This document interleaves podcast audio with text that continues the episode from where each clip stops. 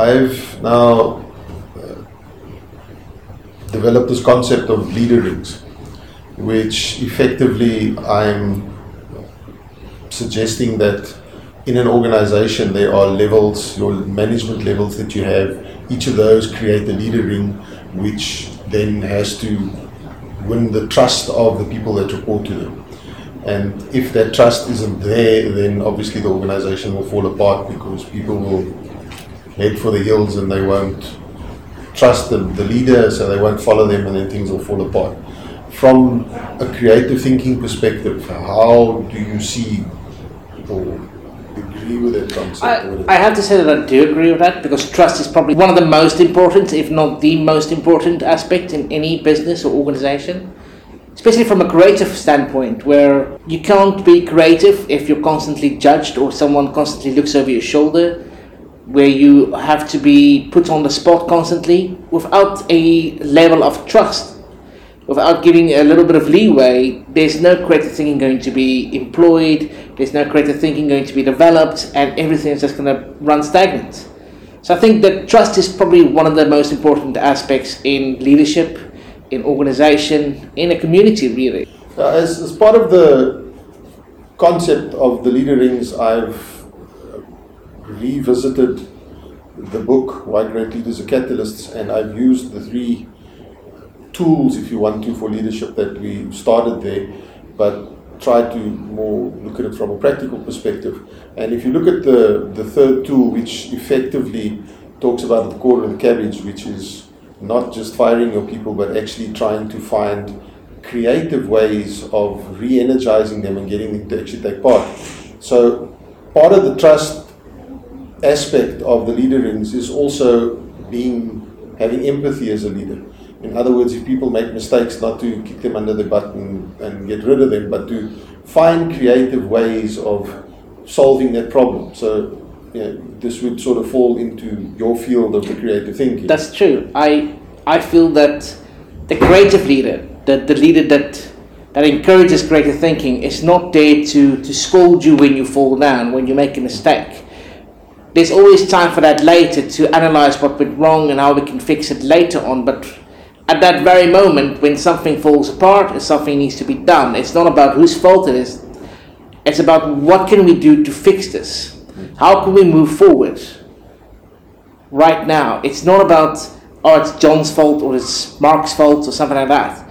It's about what has been done. How can we fix it and deal with the situation at hand, employing creative thinking skills and tools? Because if something falls apart, if you're going to to analyze the broken pieces instead of putting everything back together, you're going to remain stuck in that one place and at one position, and it's never going to, to grow. Yes, I think, I mean, I agree with you because, especially the buzzword these days is millennials, and we keep referring to the generations when, in fact, I don't think that there's really such a big difference between the generations, it's just the way that, that we react to certain situations. And we have if we want to use the millennials as an example, a situation where it's not only that the leader has problems with the millennial, but the millennial actually has problems with the leader in that they feel that they feel that they're not being given that room to be creative and to use their initiative. They feel that they've been sort of forced into a mold. Whereas on the other hand, the leader is thinking, but you know, this is an arrogant little pipsqueak that doesn't want to toe the line and doesn't understand the value. So it's that misunderstanding that becomes a problem. So either the millennial leaves and goes and finds alternative employment, or the leader or the owner or the manager, the senior person, feels that they can't work with this person, so they figure out how to get rid of them. There's no people aren't trying to, to find ways to adapt to adapt to one another and to you know, solve the problem. Mm. Whereas I personally feel that from experience, it's the leader's responsibility to change, not necessarily the employee or the millennial. It is. It is that people people are complicated creatures, and it's no one rule fits all. There are different ways of thinking about things, there are different ways of looking at things, and creativity is all about looking at the same thing that everybody else is looking at and trying to find a different perspective. So for the manager or the leader to to work with rather than through, I think that's important because it's not enough to say I need you to do this and then give the exact details of how, and that's the least creative way to probably do something. Because someone else might have a better idea or a different idea or something that just adds value to, to the idea that already is there. So by limiting people, I think that's a that's a mistake. I think that if you are going to be creative, if you're going to be in a leadership position, it is best to work with the people, to develop them, to to add their skills to your own, to your organization. And I, I understand why there are communication problems because it's different generations, they grew up differently. I don't think that there's a child alive right now that knows a time without a cell phone in their hand. That is true. I don't think that there's a time where they did not know what YouTube is or Facebook is or Twitter or whatever it is else there's not a time for them right now that they have not known that there were other ways of doing things. Because if you want to have an answer, then you can Google it, or you can stop and think, how can I do this? How else can I do this? What else is there? Where else must I go? What else must I do? All kinds of questions that lead us to become more creative, to think more. And I think that's very important for a leader to understand that people are different, that they grew up differently under different circumstances, and maybe that they need the room and the encouragement to grow, to lead on their own, to lead creatively. So there is a communication problem, but it's also a generation problem. And I think that if you're going to be a creative leader, you need to build a culture of creativity around you in your organizational community that encourages the, the creative development of your staff or your people and I think that's the way forward. I, while you were speaking now, I was suddenly just thinking of uh, an example of what happened in Malak where you were talking about being or allowing people to have different ideas or different ways of doing things, being creative. Uh, I think it was Einstein that said you can't achieve a different result if you use the same method every time. Yes. So it's there needs to be creativity, there needs to be change. But I was sitting thinking of a situation when my son was a lot younger at school and offered one day to mow the lawn. But I mean, I've all the years I've mowed my own lawn, tended my own garden. Suppose I'm a little bit OCD as well, where I want it done in a particular way and the lawn needs to be mowed in a particular direction. And he came along and the lawnmower and the weed eater, and off he went. And he was halfway through, and I suddenly didn't like the way he was doing it. So I said, No, no, no, no, no. Yeah, I'll take over and I'll finish it because you didn't do the edges right and you didn't do the Unfortunately, the end result was that uh, he never offered to mow the lawn ever again after that, and today he pays uh, a lawn services to mow his lawn.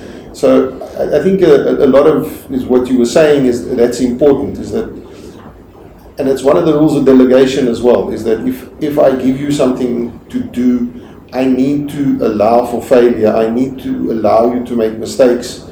Otherwise, you are not going to gain any experience. You're not going to learn. I know we keep using the example of a child. Child learns to walk by falling down all the time, and eventually they walk. So if we don't allow them to fall down, then they're not going to learn to walk. And I think as as leaders, especially older generation leaders, the problem is, is that you're set in your ways and you don't want to accept that somebody else might have a better way of doing it. So then you have that clash of personalities, clash of generations, and then it's just know, exponentially makes the problem a lot worse. So. Well, that's true. I think that when you're constantly looking over someone's shoulder, when you're stopping him in the progress of doing something and say, no, no, no, you're not doing it right, I'll do it, I'll do it myself. You, you sort of stifled his creative ability, his, his, his enthusiasm for doing something. Because like, okay, he doesn't value what I'm doing, so why should I bother?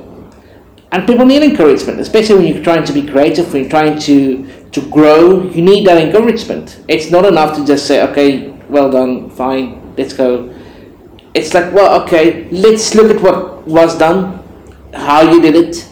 So in Toastmasters, we have this, this evaluation technique where you say something positive, something constructive, but never anything negative. And it's about not being negative because creativity can't flow, can't develop when everyone around you is constantly being negative. Even when yourself, when you're negative about something, you're not being creative. You're not looking things from a perspective of being more creative in your thinking or you're doing. And innovation, any technological industrial innovation, would not have been as successful, would not have been as prevalent without someone getting the encouragement from other people saying, I like this idea. I like how you're doing things. Maybe we can change a bit here, maybe we can add a little there. But creativity should always build on creativity. It should never just be the, the, the Godzilla in Tokyo smashing things down. Because it's always easier to destroy than to create, really. I, I tend to agree with you. I, I can see the, the value of creativity in leadership, especially as you mentioned earlier with the technological advancements that there are and Google and YouTube and all this type of thing. And we all know that, that the current generation, they would trust a video clip of somebody saying something a lot more than what they would trust reading an article in the newspaper. That is true, unfortunately. So it's as if you as a leader are competing with a whole lot of other sources of information. So if they are not trusting the source, you as the leader, trusting the source and knowing that you've got their back and that what you are telling them is genuine, then they are going to look for other sources, and then their trust is going to get broken down, and then you tend to one, your whole team's going to start falling apart because people are not going to be, you know, looking to you for leadership anymore. They're going to be looking somewhere else for leadership. Sort of similar to the situation. I know you haven't don't have kids, but I can remember when my kids, especially in primary school, when they go to school for the first time, the teacher is everything. And they used to come home and I would say, do this, and they'd say, no, but teacher said and then suddenly the teacher becomes the authority and I no longer have the leadership role in, in the family. And I, I think that that just gets compounded a lot more with technology and the availability of YouTube, Twitter, LinkedIn, all those type of sources of information. And I mean, Wikipedia, everybody is, is we want to know something, we go to Google or Wikipedia. So I, I think that sort of compounds the problem that you have as a leader. So you need to work a lot more on building that trust. So you've got to be creative from your side, which I think is very important. And then it's that empathy about saying, I will allow you to fall down, I'll pick you up, and we carry on, and so we can get to our end result and the outcome that we want. Everything comes down to trust. Because if you want to be creative in your leadership, in your thinking, in your way of doing things, if you don't know that other people have your back, if you don't know for a fact that even if you do fail, it's not the end of the world, I think that's what progress is built on. I think that if you know that that you've been given a trust with this responsibility, you're going to perform better because you don't want to let other people down. But also the fact that you know that, like you said, if you do fail or you do fall down, that at least it won't be the end of the world. Somebody Exactly. will come along and they will pick you up and they will help you. Not Yes. going to get a smack in the back of the head. Yeah, well, say, you have to be open to their help, of course, but it's it's creative leadership is about building up, not just going forward, just moving on. It's about moving up and up and up. It's not enough to just say, "Okay, you failed. Uh, I can't trust you anymore." It's it's better to say, "Okay, what went wrong? How bad was it? What can we do to fix it? How can we move forward from here? And how can we build on this to move up?" I, I want to use you as an example as well, if I can. Absolutely. Um, as the the president of, of the PSAN chapter and Toastmasters, you took over the presidency towards the end of last year. yes. And what I've found admirable about your presidency and your leadership is that you've done, you've bent over backwards to do things to the benefit of the club or to the benefit of the chapter. You've made amazing arrangements like Richard Mulvey that you got to run the workshop for free and that. So it's, I think it's your, your nature as a creative enthusiast that, that you are finding creative ways of trying to grow I the membership, grow I became benefit the club. I was very glad for the presidency, absolutely. Whole, so- but later I become became a bit despondent because I didn't feel that I got the support that I wanted. I didn't get the communication that I was that I needed to to move forward with the chapter. And so for a few months we didn't have any meetings because quite honestly I didn't get any people to come to the meeting. And so starting with the creative thinking skills with creativity in general, I think that it opened a lot more for me because I found that if I could employ a little bit of creative thinking, I could get to the place that I wanted from drawing of outside sources, from asking more questions, different questions, from looking at things from a different point of view. And the chapter is doing quite well now. And as for Toastmasters, the same. It's it's about working together, and creative leadership is also about working together. It's not just we're here, you're there, you're automatically the enemy. I don't want anything to do with you. I'm going to be on my own, and I'm not going to to even try and figure out what you guys are doing, because obviously I know everything already. Creativity, creative thinking, creative thinking skills. It's all about taking what others already have done, putting it together, working through it, looking at a different way, Yeah. maybe applying some different techniques that you've learned. That's how you go up. Or you're just saying, I'm just here on my own, I'm an island, I'm just going to keep on going on, you're not going to grow. You're going to remain stuck where you are. And then a few years down the line, you're going to come and you're going to say, I did all the things and I didn't get anything done. That's because you did all the things by yourself. You never tried reaching out. And the creative community is such a wonderful community that I have found. Because even in the Professional Speakers Association, it is probably the only organization that encourages competition. Because if you can encourage competition, that means that you have to be better yourself as well.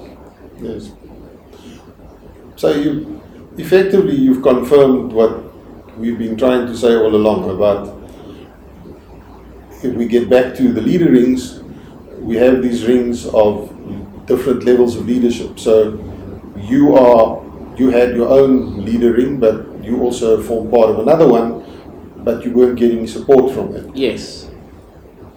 the importance of creativity now comes into it because if you were not a creative leader, you would probably have given up and said, listen, this is useless, it's not working, let me go find something else to do.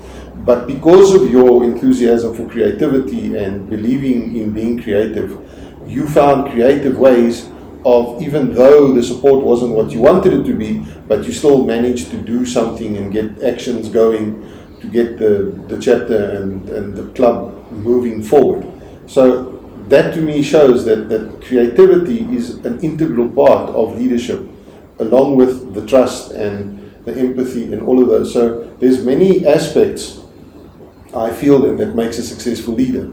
And creativity needs to be part of it because if you can't find a plan B, so to speak, then you are going to die. Uh, it's going to fizzle out, and either your organization or your club or your circle of friends or whatever it is that, that you are leading is then going to fall apart because you've been saying, you know, it's a question of monkey see, monkey do. I'm getting no support from above, so I'm just going to leave it and then everything will die out. I think that if you are going to be a leader, you need to allow for creativity. Otherwise, all you're going to do all day long is manage and control. And managing and controlling is not the same as growth. Not in my mind, anyway. And I think that if you understand that people are different, people are complicated creatures, not everyone's going to be the same, and not everyone's going to be the same the same day from day on to day on, we're going to be different creatures, we're going to have different ideas, but that's okay, that's good. We need to encourage people to, to be more creative, to say, how else can we do this? To have an open door policy of, if you have an idea, crazy as it may be, I can always take a big idea and make it smaller to suit my needs, and I take a minuscule idea and try building up on that Yes. it's always easier to to put brackets on a big idea. So come in with an open door policy of have big ideas. come in with crazy ideas. We'll have a good laugh. Maybe we can use it, maybe not. Maybe we can use part of it, or maybe we can change it or adapt it to suit the needs that we need. But ideas, generating new ideas, getting your people to believe in you, to trust you, to have the growth potential for your company. And I think if you encourage creativity, creative thinking, looking at things differently in your organization, people are going to be generally happier because they don't feel restricted or limited. And when your when your employees or your people are happier, they're going to be working happier. Yeah, definitely. And so when they're working happier, productivity is going to go up. And when they come with your ideas, with new ideas of doing things differently, don't just say no. We've always done it this way. There's no way this can possibly work. That's stupid. Ha ha ha. Saying, okay, what else is there? How can we change this? What can we do with this? Maybe it's a good idea, but it's not an idea that I can use right now, so we put it away. Maybe it's an idea that is too big right now, so we just take it and we we analyze it and we break it down to smaller steps to build up to it. At least you're prepared to look into it. Yes, you have to be open. You have to be willing to trust that your people are going to come to you with with the best of intention. And sometimes that's not going to happen, but that's okay. For every bad idea, there's a thousand good ones. And even a bad idea doesn't have to stay bad, as long as you're willing to work at it. While you're talking now, I keep every time you talk, you sort of trigger little memories and that. That's I'm, good. I'm sitting thinking here when you were saying about um, we've always done it that way. I heard somebody a while back say, "What were the last words of the company that went bankrupt?" We've always done we've it. always this done it this way. So there was no creativity, and that's why they, they obviously failed. But another, or something that I was thinking about, you were talking about the open door policy that's very important because as a leader, you've got to, if you make a promise or you claim something, then you actually have to deliver on it. So you can't say you have an open door policy, and then when it comes to the person wants to come and talk to you, whatever, then suddenly the open door policy doesn't exist, or there are certain conditions to the open door yes. policy. I'm just quickly thinking of my daughter, uh, works in the Middle East, and she reports, she works at a school and she uh, does the dance and she reports to the deputy headmaster.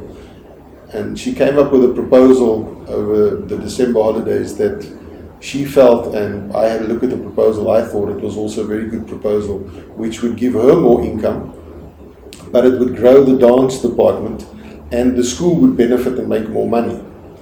And unfortunately, because she has to follow the line of authority, firstly, the meeting that she had eventually was a five minute meeting after it had been postponed for three times because the deputy head didn't have time to talk to her. But eventually it got to the point where the deputy head just flatly said, you know what, the headmaster will never go for this. And the whole proposal just died there.